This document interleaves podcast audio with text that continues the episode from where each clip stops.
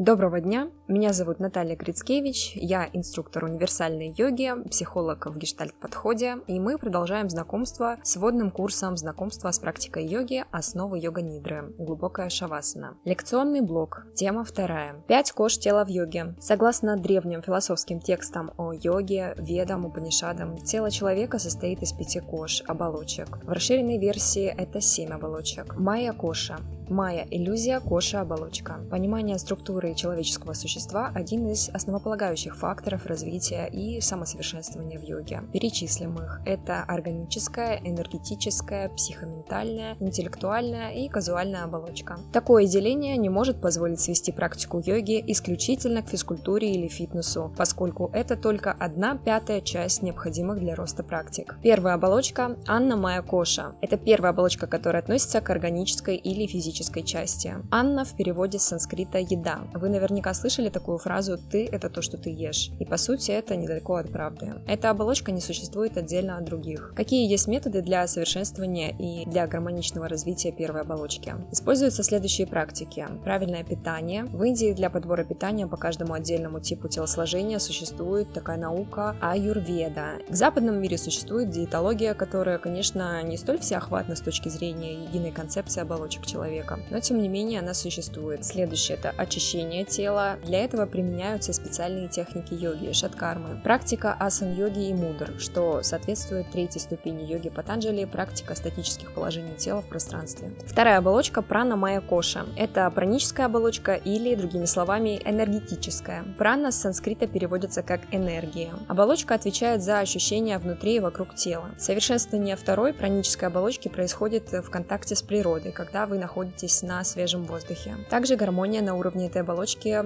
приходит с практикой контроля поведения и собственных реакций, созерцанием покоя и баланса во внутреннем мире. Из методов работы по совершенствованию этой оболочки наверняка многим известны пранаямы, дыхательные упражнения, направленные на управление энергиями в теле человека. Четвертая ступень йоги Патанджали. Третья оболочка – мана майя коша. Это ментальная или психическая оболочка манас в переводе реактивный ум. Психополе, психоатмосфера. Через эту оболочку мы воспринимаем воспринимаем опыт и ощущения внешнего мира, интегрируем медитативный опыт. На эту оболочку влияют наши мысли, наше окружение, отношение к людям, природе, животным и так далее. От ее состояния зависит ровный фон в сознании, качественная практика. Элементы янтр, визуальные формы и образы также используются для формирования контроля над ментальной оболочкой. Практики для развития третьей оболочки – это чтение духовной и философской литературы, слушание классической и духовной музыки, пение мантр, произношение молитв и звуков, которые имеют определенные вибрации. Практики ямы, первая ступень йоги Патанджали, правила нравственной дисциплины к внешнему миру. Сатсанги с учителями, общение с целью получения знаний. Джапа медитации, многократное повторение мантр. Хакти йога, йога служения и любви. Четвертая оболочка Виджняна Майя Коша. Это интеллектуальная оболочка или тело мудрости. Данная оболочка представляет собой сочетание интеллекта и пяти органов чувств. Виджняна в переводе знания. Простыми словами, это сочетание функций ума и сознания, мышления и органов восприятия. Гармония на уровне четвертой оболочки ведет к высшему пониманию реальности, развитию интуитивного восприятия течения жизни. Практики четвертой оболочки – это практика пратьядхары, отвлечение внимания и чувств от внешних объектов, пятая ступень йоги Патанджали, практика дхараны или концентрации, шестая ступень йоги Патанджали, практика тхьяны, практика созерцания, седьмая ступень йоги Патанджали, джняна йога, йога знания йогический путь через изучение философии, нахождение созвучия между реальностью и философией. Совершенство в практике джняна-йоги ведет к мокше, освобождению из круговорота сансары. Пятая оболочка – ананда майя коша. Это тело радости или тело блаженства. Опытные практики знакомы с трансцендентным переживанием течения жизни. Такая оболочка есть у каждого человека. Если вы достигаете этой оболочки, она заменяет третью, психоментальную оболочку. А пятой становится следующая оболочка – будхи майя коша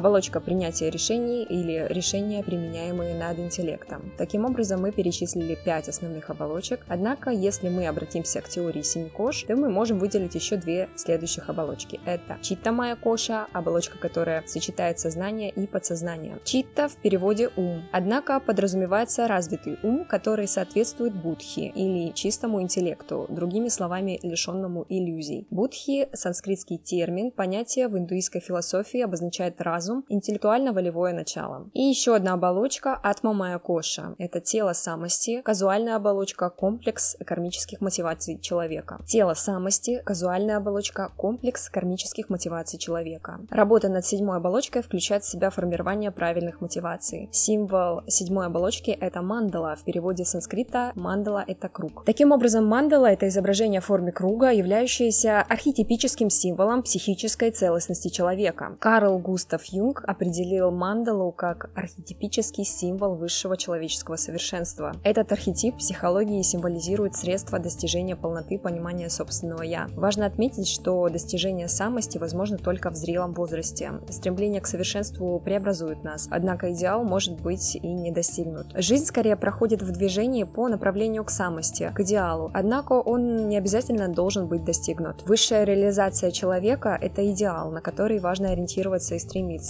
но на практике достижение его не всегда возможно в силу тех или иных обстоятельств. Архетип самости – это ориентир, к которому можно прислушиваться для того, чтобы следовать своему сердцу. Когда Карл Юнг был в Индии, он разговаривал с ламой о роли мандалы в тибетском буддизме и узнал от него, что имеющиеся в храме мандалы не используются во время богослужений, а скорее служат вспомогательным инструментом при медитации. Такое использование мандал в чем-то аналогично практике направленного воображения, которая предполагает создание клиентам собственной мандалы. Если человек переживает религиозный конфликт или имеет серьезные личные проблемы, он самостоятельно создает мандалу и благодаря этому разрешает конфликт. Маргарита Репина, психолог, пишет следующее по этому поводу. Идея о том, что символы включают универсальные и личные содержания, основана на сравнительных исследованиях символических образов, характерных для доисторических, примитивных и зрелых культур. В истории мандала всегда выступала в качестве символа психической интеграции. Она отражает не только актуальные состояния личности, но и потенциал ее развития. Поэтому посредством интерпретации архетипического содержания мандал можно оценить сильные и слабые стороны «я». С юнгианской точки зрения символы отражают отношения между сознанием и бессознательным, а потому доступны для восприятия любого человека. Они включают как положительные, так и отрицательные значения и сами по себе не могут являться однозначными признаками какой-либо патологии. Мандала может рассматриваться как сосуд, который вмещает в себя все содержание психики, как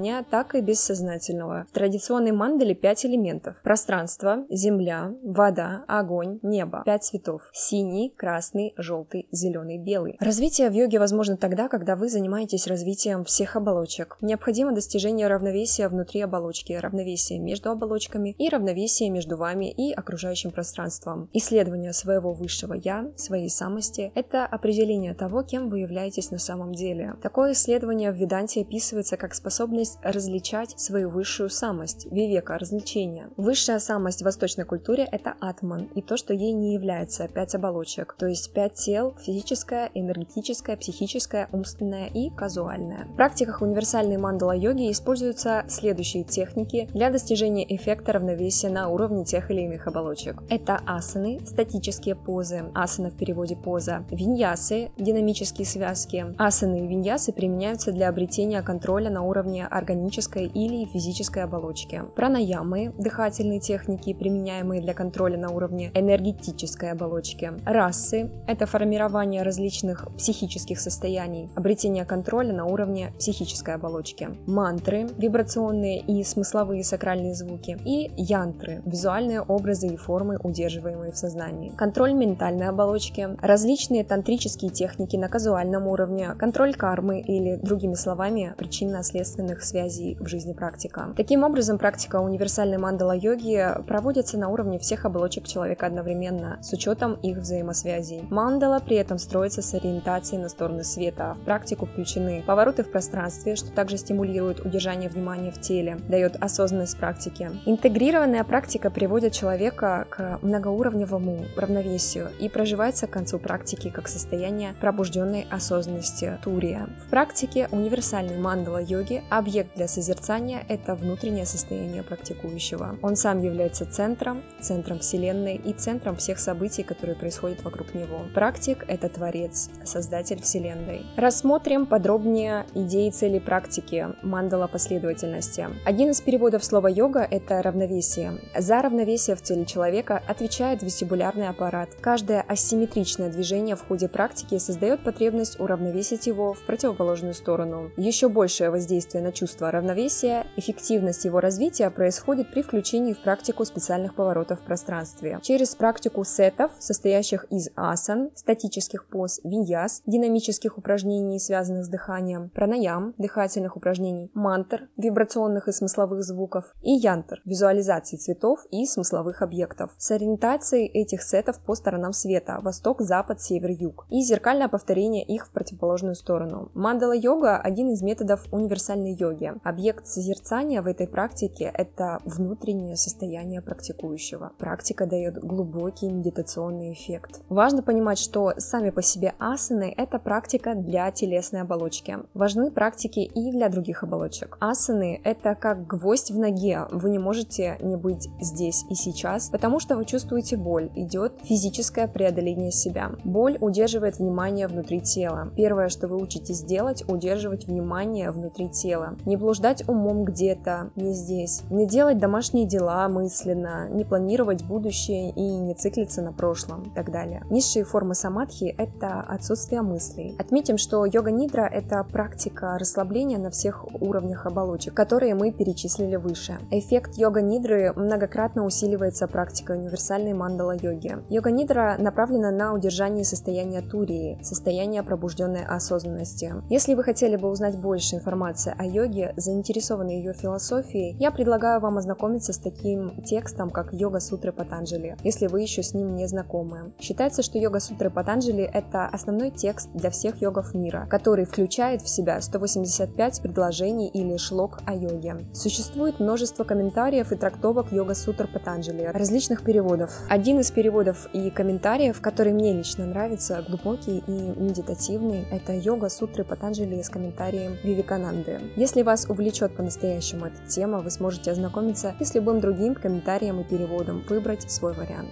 В третьей теме речь пойдет о яме и не яме, правилах и предписаниях, созданных для йога-практиков. А с вами была я, Наталья Грицкевич, Тата Джоти. Подписывайтесь на мою страничку в Инстаграм. Здесь много полезной информации о йоге и психологии. Успешной вам практики и реализации. Если подкаст оказался вам полезен и вы бы хотели поддержать его дальнейшее развитие, выход новых выпусков, вы можете оказать финансовую поддержку проекта любым удобным для вас способом, разово или на постоянной основе. До новых встреч!